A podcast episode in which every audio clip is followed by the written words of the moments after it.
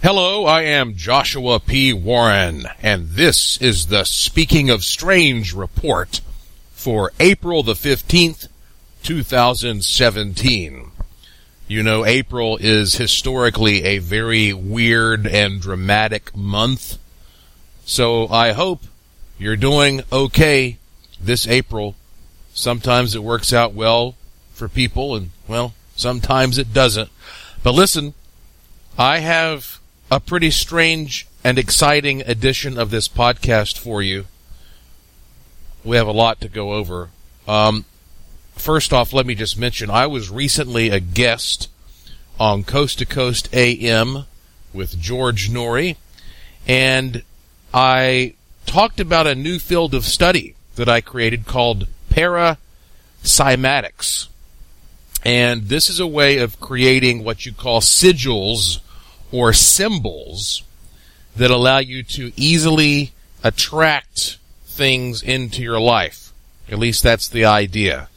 We're talking about attracting ghosts, or psychic experiences, or a flow of money, or perhaps a new romantic partner. And it's funny because this is all experimental. But I talked about how I've been creating these, and I put them out there for free on Coast to Coast AM. And since then, thousands and thousands of people have been emailing me with these incredible, amazing experiences about how these sigils have been working for them. So later, I'm going to explain all this to you, and I'm going to tell you how you can go get these sigils. It's free. This is not some money-making scheme. It's an experiment. And so I want you to go and check these out for yourself. So that's coming up later in this podcast.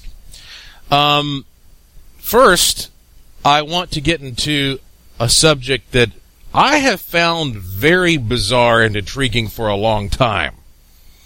And there's some information that's now available for the first time about this subject that we'll dig into right now. It is about the question of what is really at the center of the earth.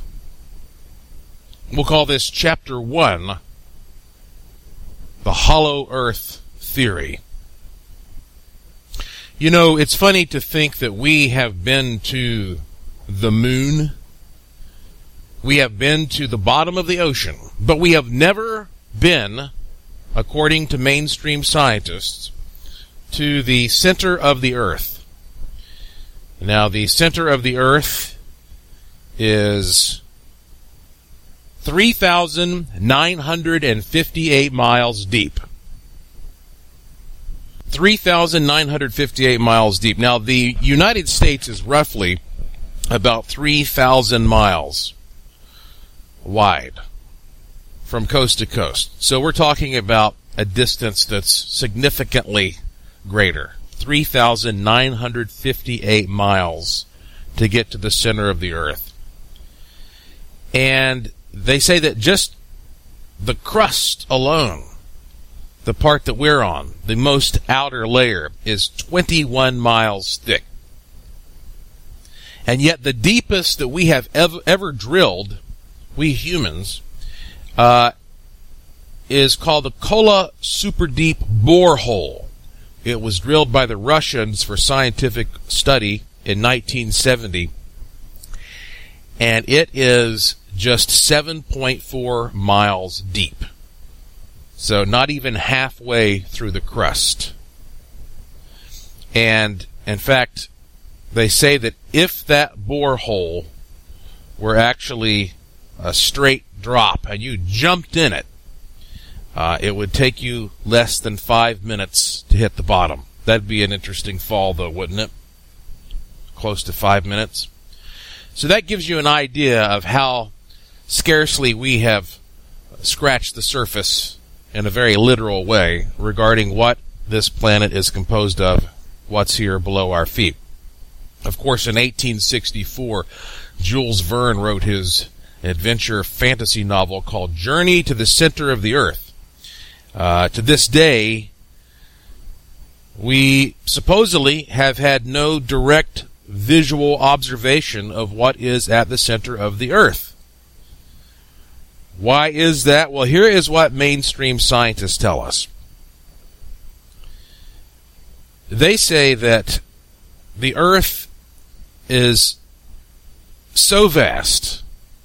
To put this into greater perspective, if you theoretically dug a hole straight down from the crust to the center of the earth, and you jumped in that hole, it would take you approximately 42 minutes of free fall before you would reach the center of the earth.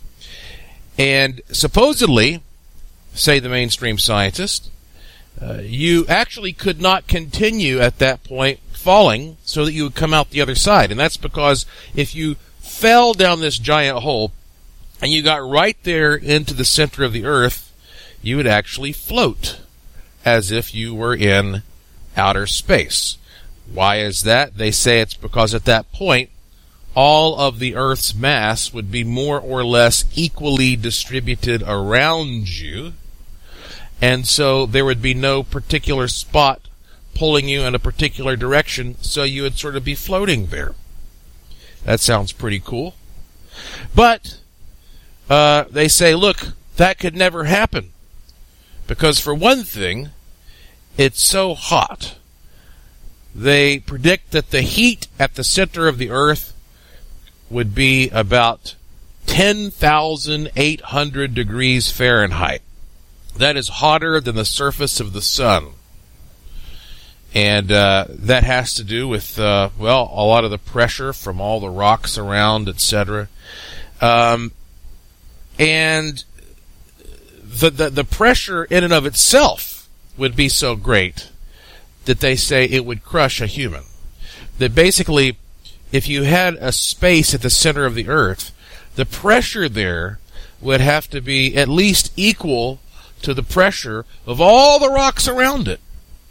And so it seems impossible to imagine how a human could actually endure such pressures. So you have these various issues of, heat and pressure, even if you could get there and float around. So, given those hypotheticals, what do the scientists really tell us they think? Mainstream scientists about what's at the center of the earth. Well, they say, look, we've never been there to get a direct look with our own eyes, so we're relying on measurements of seismic waves that pass through the planet. Over the years, they have created these bases all around the earth that pick up seismic waves from earthquakes. So, for example, if there's an earthquake on one side of the earth, they measure how the waves are traveling apparently through the earth and coming out on the other side, and they're imaging that. They're also looking at how the waves travel through the earth from nuclear detonations. That's one of the key ways, historically, since the Cold War, that one country has kept an eye on another country's nuclear testing. If somebody sets off a nuke somewhere, then it produces these waves that ripple through the earth that can be picked up on the other side of the earth. So they say that by looking at these waves and knowing that there are certain waves that can only pass through solids of a certain kind, and certain waves that can only pass through liquids of a particular kind. Some of these they call P waves, some they call S waves, that they've created this image that we all are taught in school of what the earth supposedly looks like. It has a solid inner core, and then it has a liquid outer core, and then it has a mantle, and then the crust. It's like layers of an onion.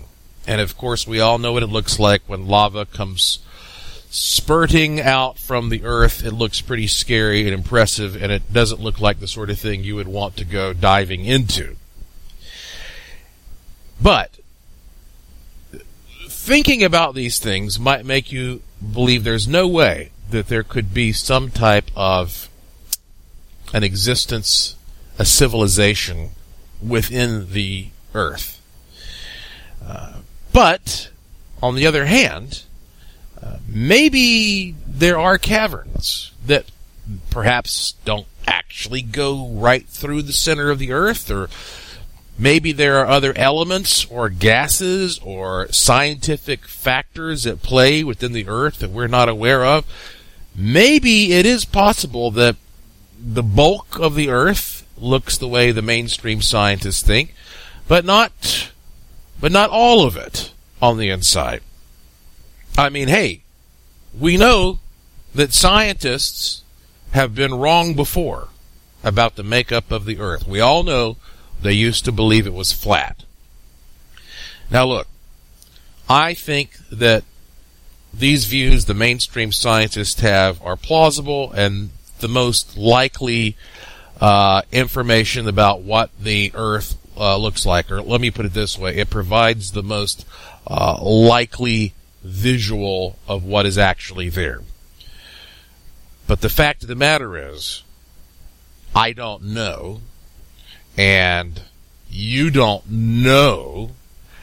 Nobody knows, because we haven't been there. And so it is very interesting when we get these weird reports throughout history of individuals who've supposedly come into contact with some kind of esoteric, hidden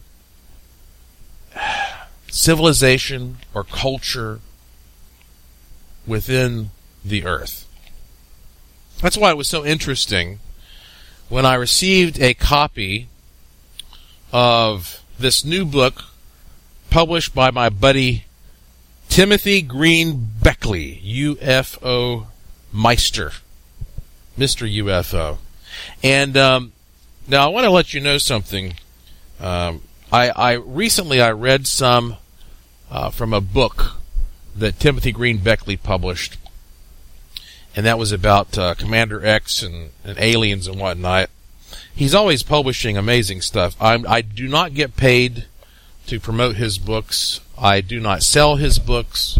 I am only bringing this up to you because this is really interesting, fascinating stuff that Tim Beckley is presenting for public consumption.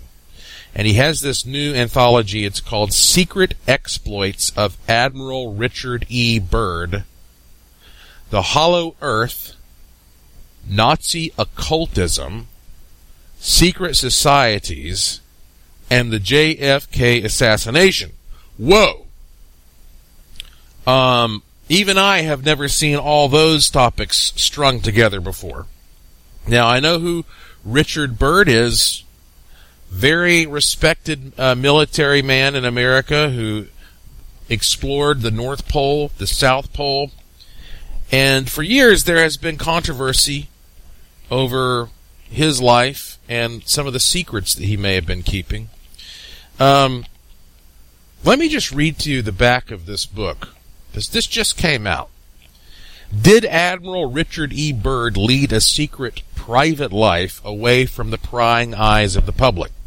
What was his ultimate involvement with the assassination of President John F. Kennedy? I'm going to continue reading some of the text here on the back of this. It says, several years ago, a mysterious manuscript said to be Admiral Richard E. Byrd's private diary emerged. In it, Byrd wrote about a vast, ice-free paradise beyond the poles. Quote, we are crossing over the small mountain range and still proceeding northward as best as can be ascertained. Beyond the mountain range is what appears to be a valley with a small river or stream running through the center portion. There should be no green valley below. Something is definitely wrong and abnormal here. We should be over ice and snow. To the port side are great forests growing on the mountain slopes. Our navigation instruments are still spinning. The gyroscope is oscillating back and forth, end quote. During his career as an explorer, up until his death in March of 1957, Byrd was considered a national hero. Besides exploring both poles, it is alleged the veteran Navy commander had come upon an entranceway that led into a hollow earth inhabited by a race of giants. Rumor also has it that Byrd, during his 1947 expedition, was confronted by a lost battalion of Nazis, whose settlement was being guarded by a fleet of back-engineered flying saucers. And while Byrd's scientific team was supposed to stay for 6 months in this frozen region, his expedition was called off shortly after his arrival. Says what is generally not known is that on one of Byrd's sojourns to Antarctica, he sought to stave off mutiny among his crew by enlisting some of the younger members into a very secretive Loyal Legion. It's the name of a society, which enabled him to clamp down on any leaks about his missions and discoveries. And it goes on to talk about that. You know, this diary is debated. Okay, I've heard of this diary before, and there are some people who believe it's very authentic, and some people who say that this was a hoax. One of the things I like about this book is that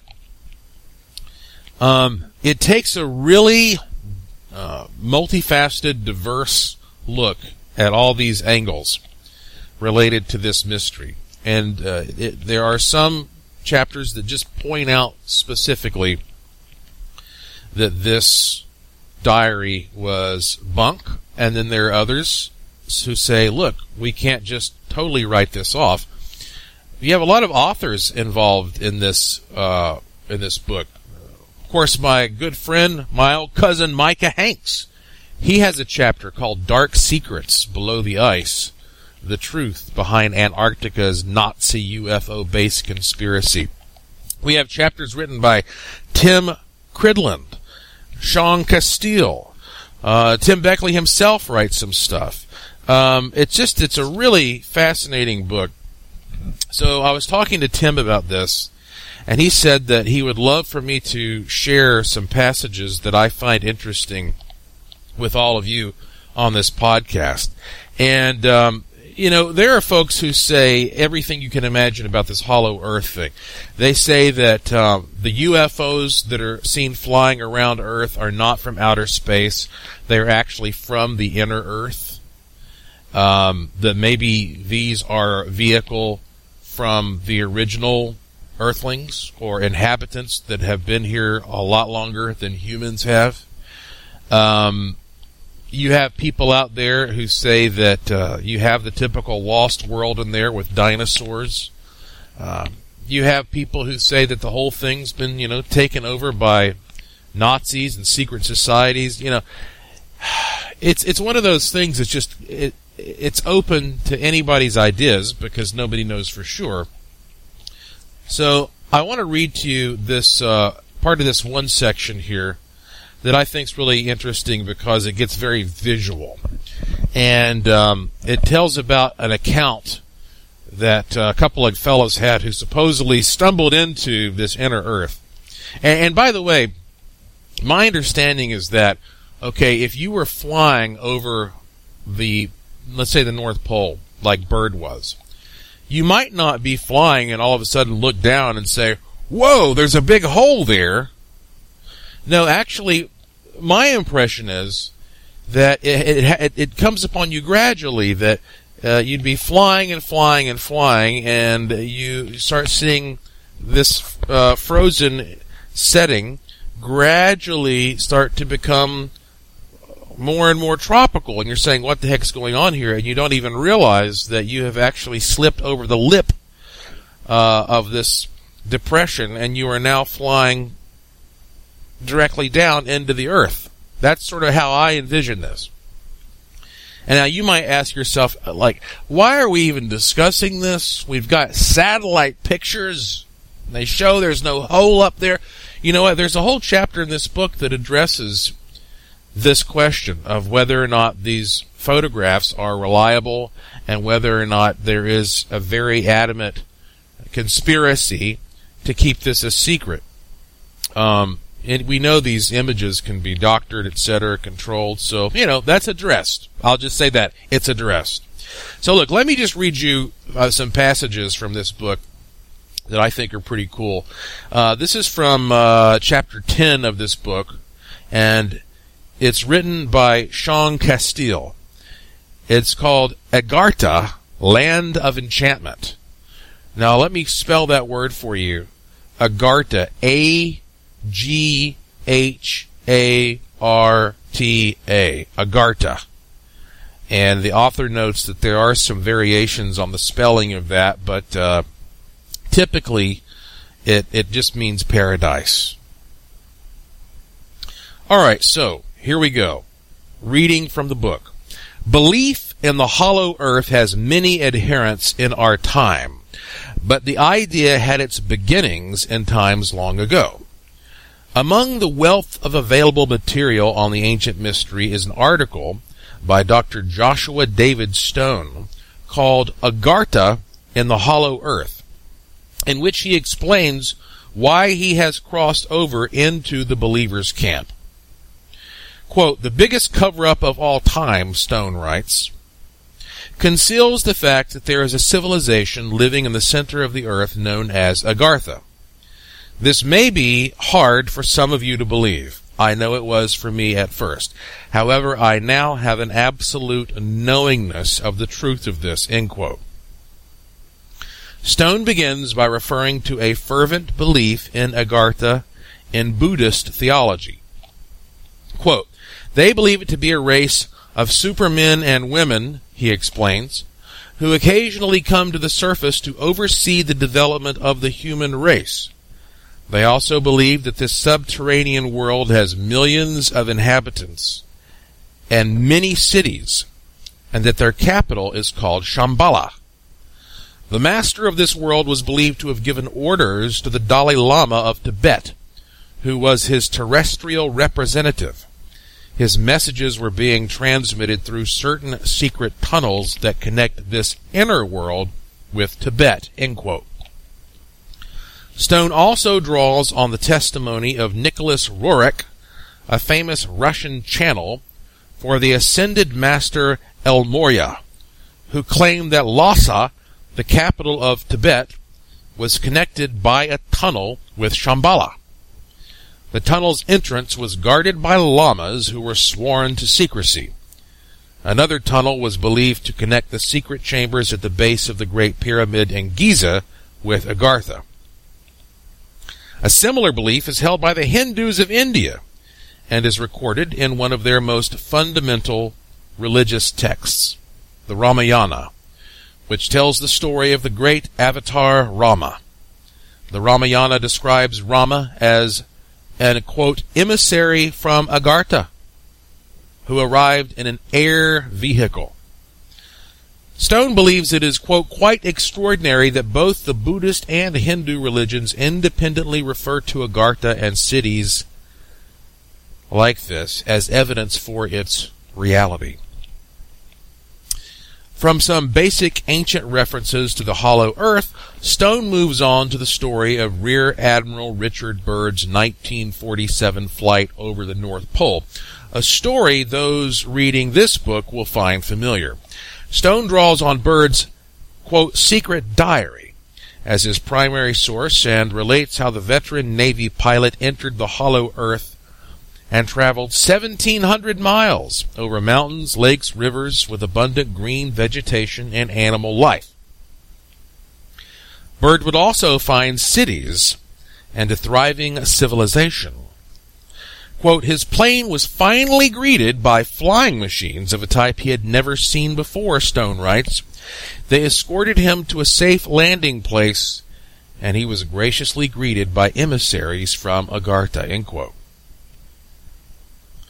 The beings told Byrd that he had been allowed to enter Agartha because of his high moral and ethical character.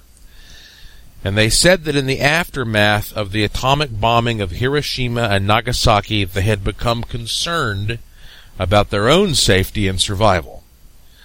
The beings said they now felt compelled to make a more open contact with the outside world to ensure that we did not destroy our own world and their civilization along with it. It was for this reason Byrd had been chosen for contact. a person they felt could be trusted. Byrd and his crew were then guided by their hosts back to the outer world. In January 1956, Byrd led another expedition to the South Pole, during which he and his crew penetrated for 2,300 miles into the center of the Earth. Byrd also testified to the fact that the inner Earth is lit by its own sun, and reasoned that the poles of the Earth are convex rather than concave, which thus allows ships and planes to enter freely. It is here that Stone reports on the alleged cover-up. It says, quote, "The American press announced Byrd's discovery," he writes. "However, it was immediately suppressed by our good friends, the secret government." Ray Palmer, the editor of Flying Saucer magazine, did a detailed story on Byrd's discoveries. The U.S. government either bought, stole, or destroyed almost every copy, and then even destroyed the plates at the printing press. When the National Geographic released an article on Byrd's adventure, the U.S. government again intervened and gobbled up every issue, according to Stone. But further confirmation of Byrd's suppressed claims is found in a book by Dr. Raymond Bernard called simply The Hollow Earth. In Bernard's off-cited tome, a Los Angeles doctor named Nephi Cotton reported that one of his patients told him the following story. Now, folks, I'm going to pause for a moment because this is a very interesting visual. And just to make sure you're keeping up with this, this is an account that supposedly came from the patient of a doctor in Los Angeles. The doctor, named Nephi Cotton, says his patient told him the following story. Quote, "I lived near the Arctic Circle in Norway," the patient begins. "One summer my friend and I made up our minds to take a boat trip together and go as far as we could into the North Country. So we put a month's worth of food provisions in a small fishing boat and set to sea. At the end of 1 month, we had traveled far into the north, beyond the pole, and into a strange new country. We were much astonished by the weather there. The temperature was so warm that even at night it was difficult to sleep. One day they saw..." Okay, now that was the end of a quote there, sorry. It says, "We were much astonished by the weather there," end quote. It goes on to say, "The temperature was so warm that even at night it was difficult to sleep. One day they saw a mountain into which the ocean seemed to be emptying. Mystified, they stayed their course and found themselves sailing into a vast canyon that led into the interior of the earth.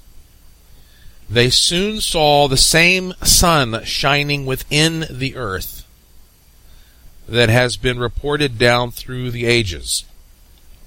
The ocean he and his friend were traveling on gradually became a river that connects the inner surface of the world from one end to the other." Quote, "It can take you, if you follow it long enough, from the North Pole through to the South Pole," end quote, Dr. Cotton's Nordic patient claimed. The anonymous storyteller continued by saying, quote, "We saw that the inner surface of the earth was divided, as the other one is, into both land and water. There is plenty of sunshine. We sailed further and further into this fantastic country. Fantastic because everything was huge in size as compared with things on the outside. Plants are big, trees gigantic. Finally, we came upon giants. They were dwelling in homes and towns just as we do on the earth's surface.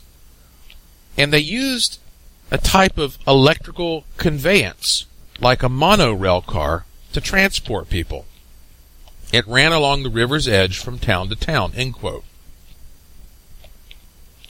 The two Nordic gentlemen were soon spotted by some of the giants dwelling in this inner earth paradise. The giants seemed amazed at seeing the two normal-sized travelers, but kindly offered food and lodging to the pair of interlopers. The Nordic pair stayed with the giants for 1 year and observed many strange and wonderful things. They were continually amazed at the underground dwellers' scientific progress and high-tech innovations. Quote, all of this time they were never unfriendly to us, the doctor records the patient as saying. Quote, we were allowed to return home in the same manner in which we came. In fact, they courteously offered their protection if we should need it for the return voyage. End quote.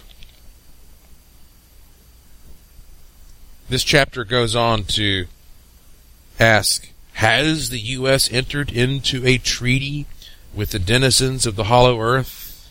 Goes on from there. This is a big book. It's got great illustrations, great photographs.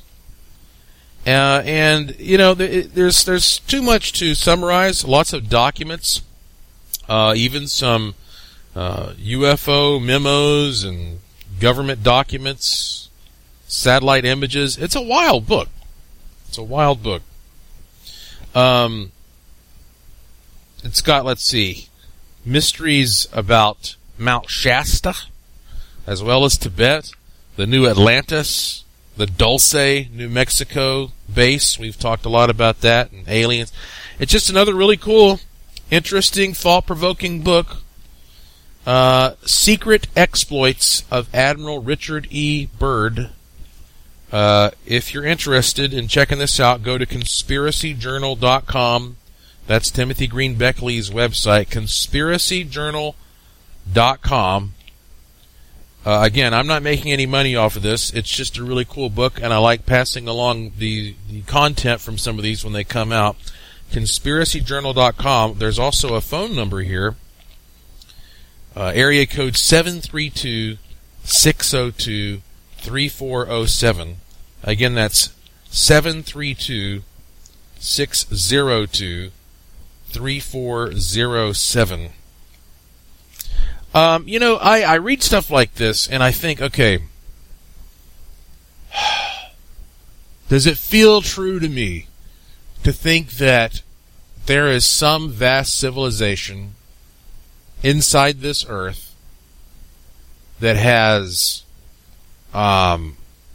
its own sun and beautiful rivers and giant plants and big friendly people who live there?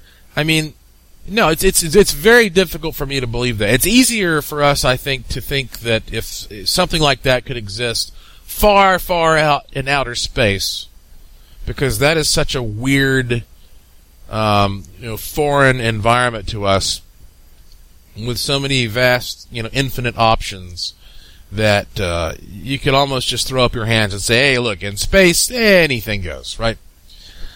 But because we live here on Earth, it makes it harder for us to envision something like that below our feet, so to speak. So, no, it doesn't feel like that could be possible, but that also could be a very deceptive thing, because we feel familiar with what's below our feet, but we really shouldn't feel as familiar as we do, because we haven't been there. It's a long, long way from here, but we know there is life on this planet, don't we? We know, we don't know for a fact, according to the mainstream scientists, whether or not there's life out there in space, but we know there's life on this planet. So maybe that can balance some of that doubt. If we know there's life here on Earth, then that does increase the chances that there is some kind of life inside the Earth as well. So, I don't know. Keep an open mind, I guess. That's the good thing. You don't want your mind to be so open that your brains fall out. That's what they say, and I agree with that. But you can do your own research. You can see what you think is real and what's bunk. But I do think that if there were a civilization within the Earth, it probably would be a pretty easy secret to keep, because very few people have direct access to go to the poles and snoop around and the means to get in there and see if it's true. I don't know. Email me. Tell me what you think. My website is joshuapwarren.com. There is no period after the P, joshuapwarren.com. If you go to my website, right now is a wonderful time to do it.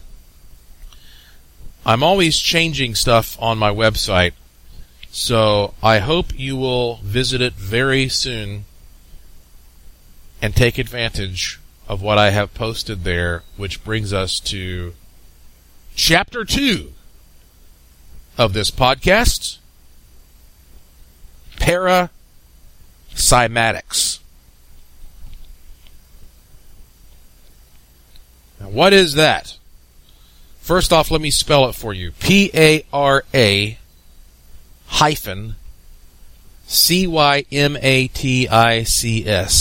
Parasymatics. This is a new field of study that I have created. Parasymatics is transforming non-physical vibrational energy molds into physical patterns and sigils used to create paranormal activity, thought forms, and tulpas of all kinds. My friends, in my experience with my experiment so far, this is highly effective. I'm going to tell all of you right now how this works and how that you can use this for free to prove to yourself that it works. At least if you have the same experience that I've had. But hey, that's why these things are called experiments, because you don't know.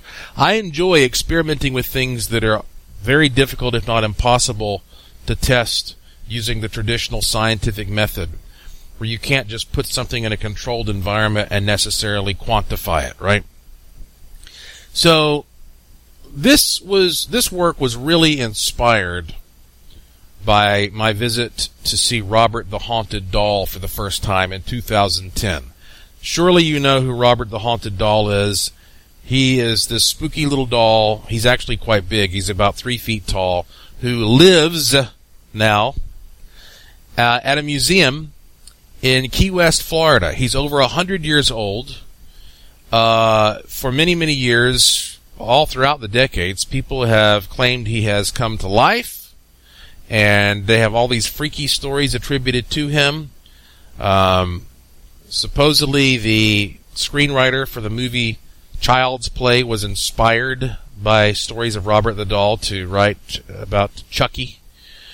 In fact, I even have a booklet about Robert the Doll that you can download and read online. All you have to do is go to my Curiosity Shop, which you'll find on my webpage, joshuapwarren.com. You'll see at the top it says Curiosity Shop there.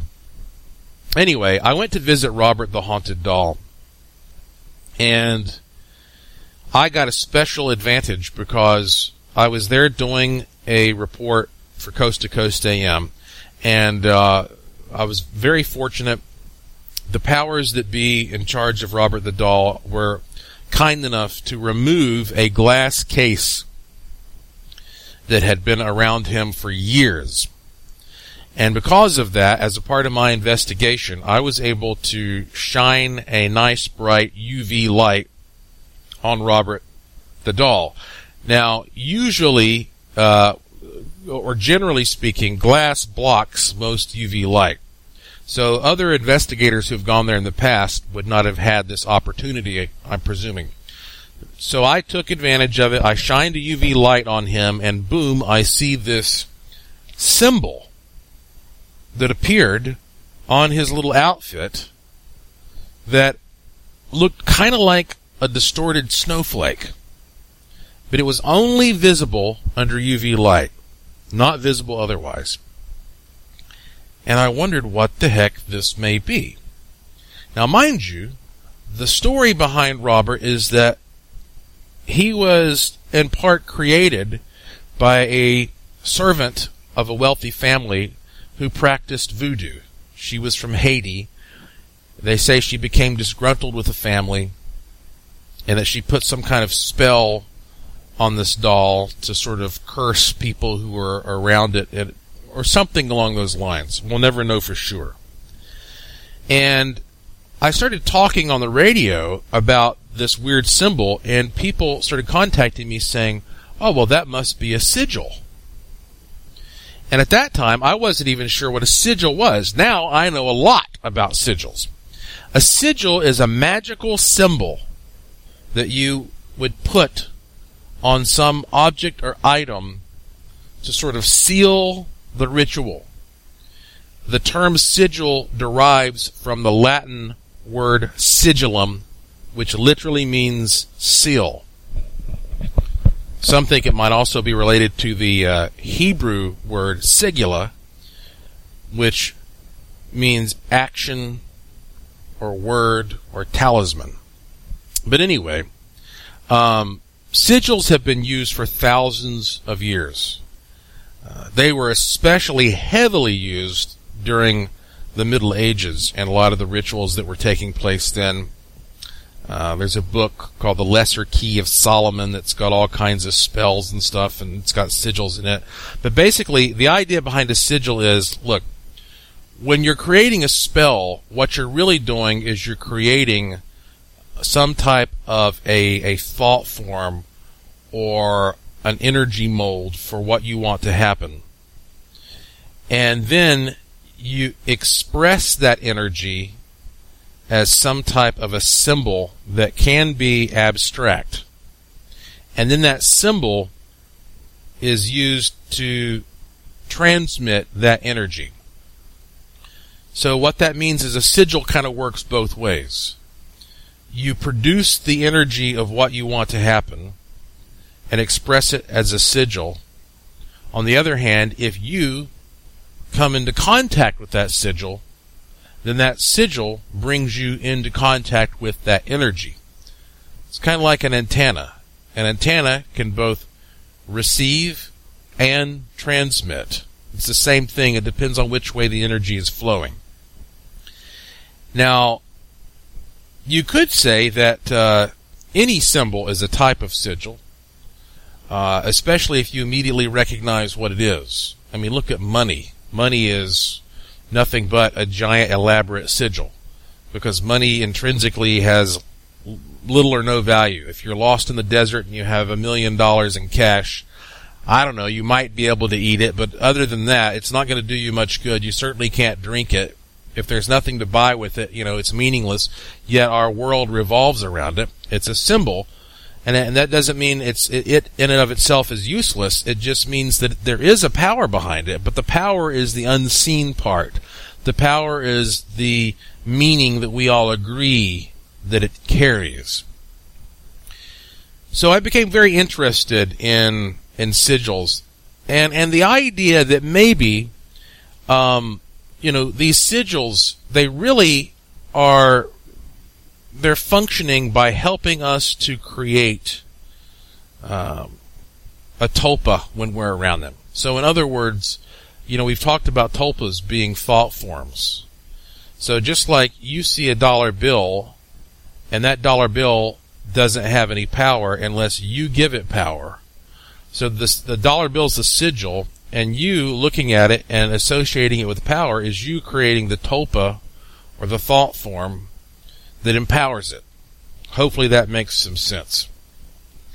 So really these sigils are related to the idea of tulpomancy, that you can create things when you come into contact with these sigils.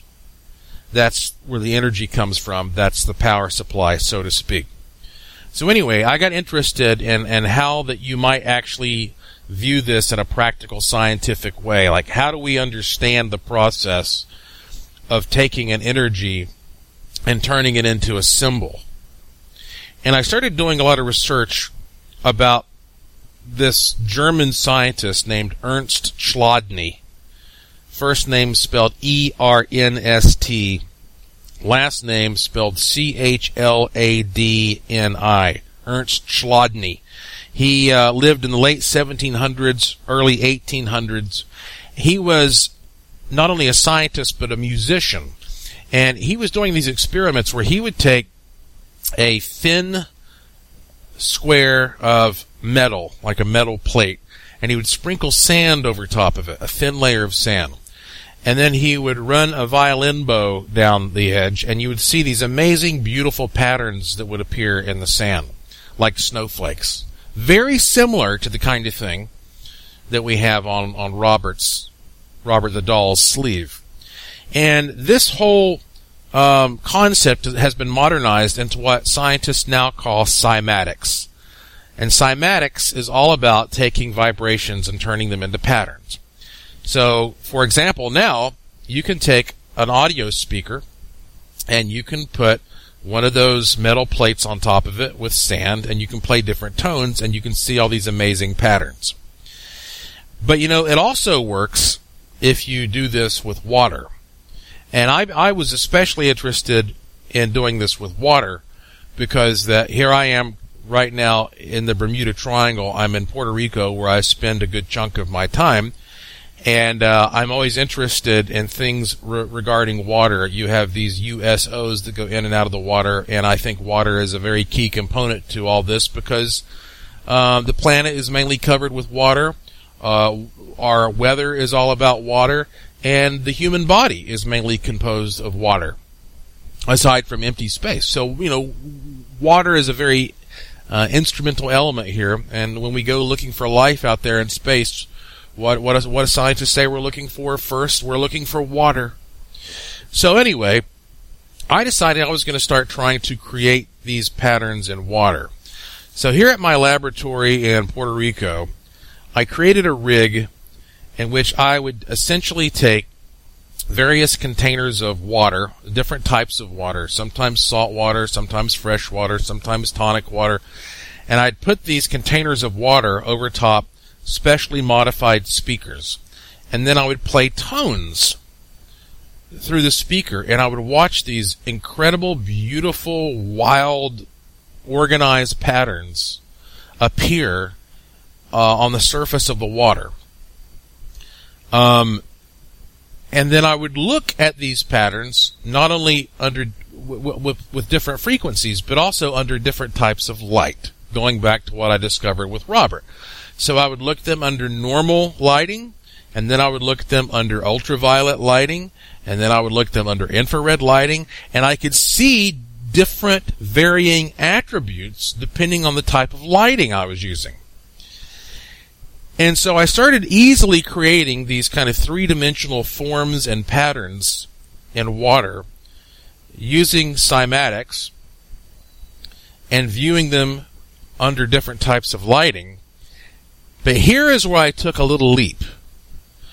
I decided instead of just playing tones, that I would also go ahead and start introducing some organized intentions or messages to the tones. So I sat down and I recorded a message that said, "I am attracting a ghost." And I interwove that message, "I am attracting a ghost," with a tone. I played that. It gave me a pattern. I videotaped the pattern. I put that pattern on a computer. I took a still from the middle of that. I enhanced it on my computer, meaning I just drew out some of the details. And then I gave it to my wife, Lauren, who is an artist. And I said, "Lauren, take this, if you would please, and draw the highlights into a symbol. I don't care if it makes any sense or not." She says, "Okay." She didn't even know exactly what I was up to at this point. So she creates a symbol, gives it to me, and I said, "That's perfect." Now this is the symbol to attract a ghost, okay? She didn't know what this was. Lauren went to bed. Me, being the husband of the year, I sneak up there and decide to put the sigil, this symbol I've created, on the bedroom door. I was up the rest of the night. I was sitting downstairs. I was watching TV at 4:30 in the morning. Lauren comes downstairs and she said, "Have you been in the bedroom?" I said, "No." And she said, "There's something weird going on. I think there's a ghost up there." And I said, What do you mean?" And she said, "Something keeps shoving me and it's freaking me out." And she said that on a number of occasions she woke up and with somebody shoving her on the shoulder. And she said it was not just a dream. And that's when I explained to her what I had done. And that's when she explained to me that, no more of that experimentation in this house. That's where she drew a line. I was absolutely thrilled. I couldn't believe that this had happened to her. We'd never had anything like that occur here before in this condo. So after that, I got, very excited, and I started making more of these. I made a sigil using a tone. I am attracting psychic experiences, okay? And I created a pattern and sigil out of that.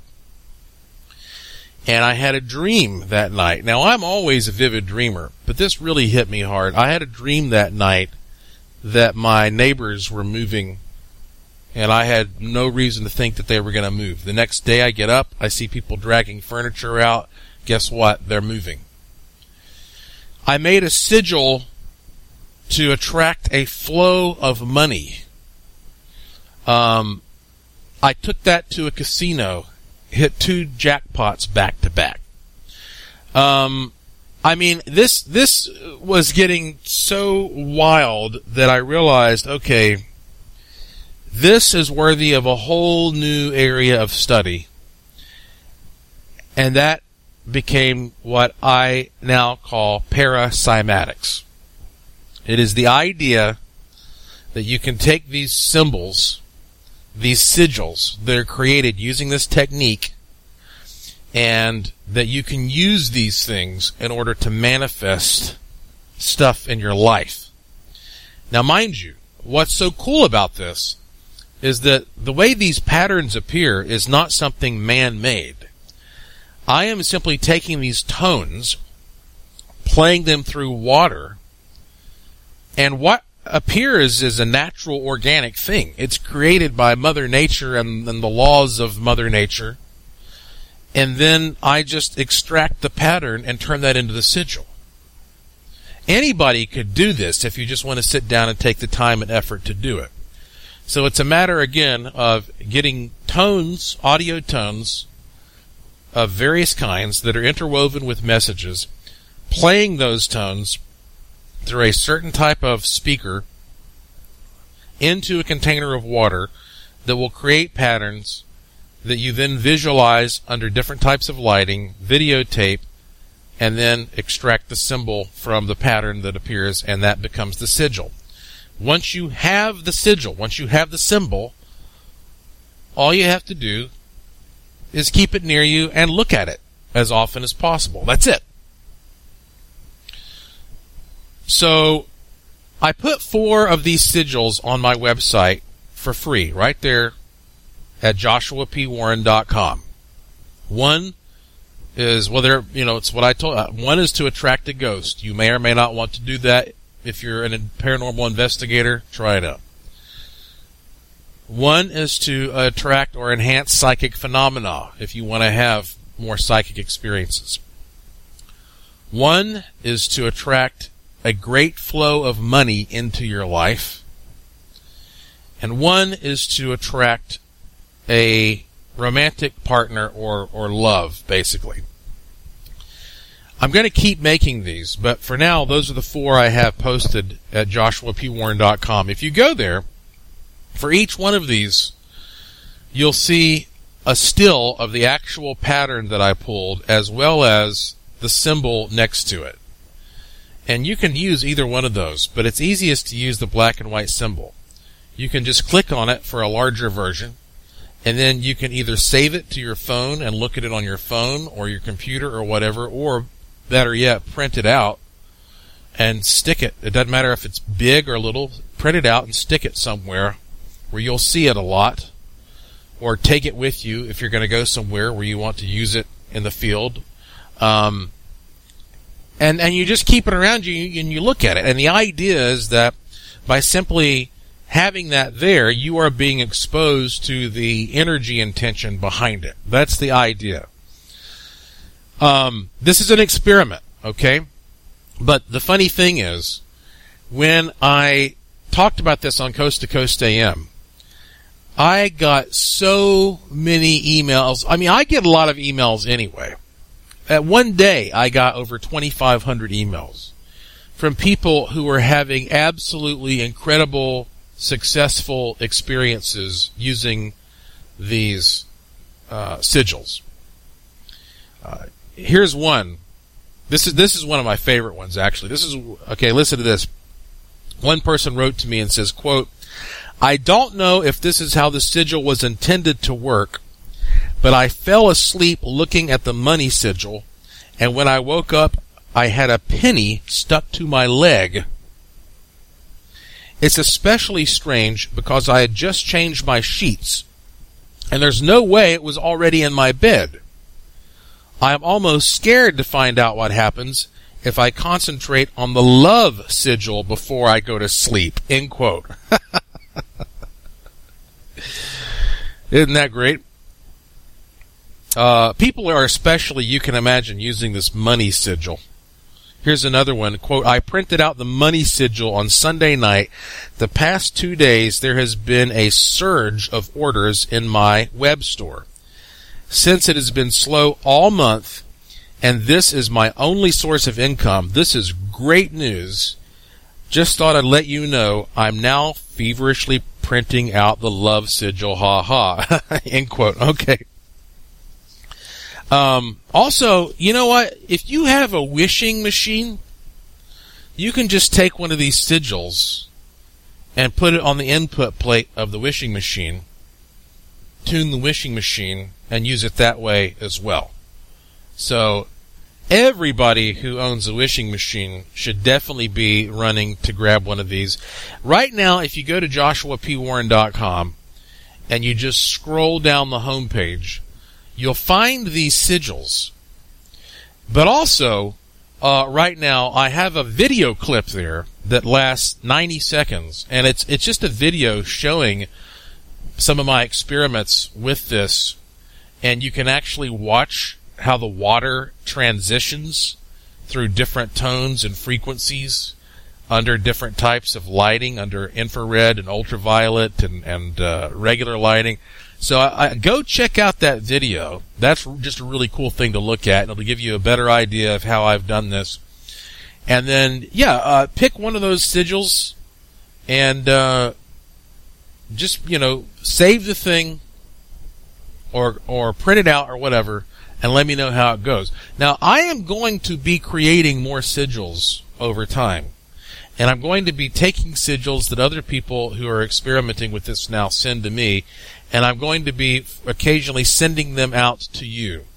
So if you want to know when these new types of sigils are available and you want to participate in these ongoing experiments, it is very important for you to go to joshuapwarren.com and sign up for my free e-newsletter there. Also, when you do that, you'll get what I call a free good luck charm just for doing that. But yeah, go to joshuapwarren.com, sign up for the free e-newsletter, scroll down the homepage to get the free sigils, watch the video there, and also I want you to know that the online paranormal investigation classes that I gave were so well received that I have decided for a while to continue making that class available as a recording of the live class experience, because I recorded all those classes. And so for now, if you are interested in taking the classes, let's say you wanted to and you missed it, or you're just now finding out about the paranormal investigation course, You can take it at your own pace online, anywhere you live in the world. You can become a certified paranormal investigator through my school, the Warren Institute. So be sure to read about that as well while you're on my website. There's all kinds of cool stuff there listed under the Curiosity Shop. I've got some authentic Santero wands, all that stuff. Remember, there is no period after the P when you visit my website, joshuapwarren.com. All right, folks. I just have so much stuff to tell you about that we're going to go ahead and I'm going to go ahead and wrap up this podcast. But I'm going to be sending you another one soon. And I think I will perhaps finally be ready to tell you about this thing called the Mobius Mission. I know I've been teasing it for a long time, but setting this up is such an ambitious endeavor. I want to make sure I do it properly, and I want to make absolutely certain that when we do this, it is done as comprehensively as possible. So I want you to definitely stay tuned for that. Also, in the near future, I'm going to have an update for you on the brand new stories that are coming in through the Asheville Cryptid Society. Okay, the Asheville Cryptid Society is directed by my great friend Christian McLeod. And if you have any type of story about any kind of an unusual creature, especially if it happens to be around western North Carolina, let us know. You'll find a link there at joshuapwarren.com. I'm a member of the Asheville Cryptid Society, and you can go also to just ashevillecryptidsociety.com. They're also affiliated with my museum, which is in the Asheville Masonic Temple there in Asheville, North Carolina. Our Haunted Asheville ghost tours, they are booming, and we do those tours right there out of the Masonic Temple. And, in fact, if you are interested in producing any kind of an event in Asheville, contact me, let me know, and I'll see if I can hook you up with a really good deal over there at the Asheville Masonic Temple, because they have some wonderful meeting spaces. It's just beautiful. So anyway, all that stuff and more, you'll find links to it at joshuapwarren.com. I'll be sending you another podcast soon through my e-newsletter. Thank you so much for listening. I really appreciate your interest and support. Till next time, may the Force be with you.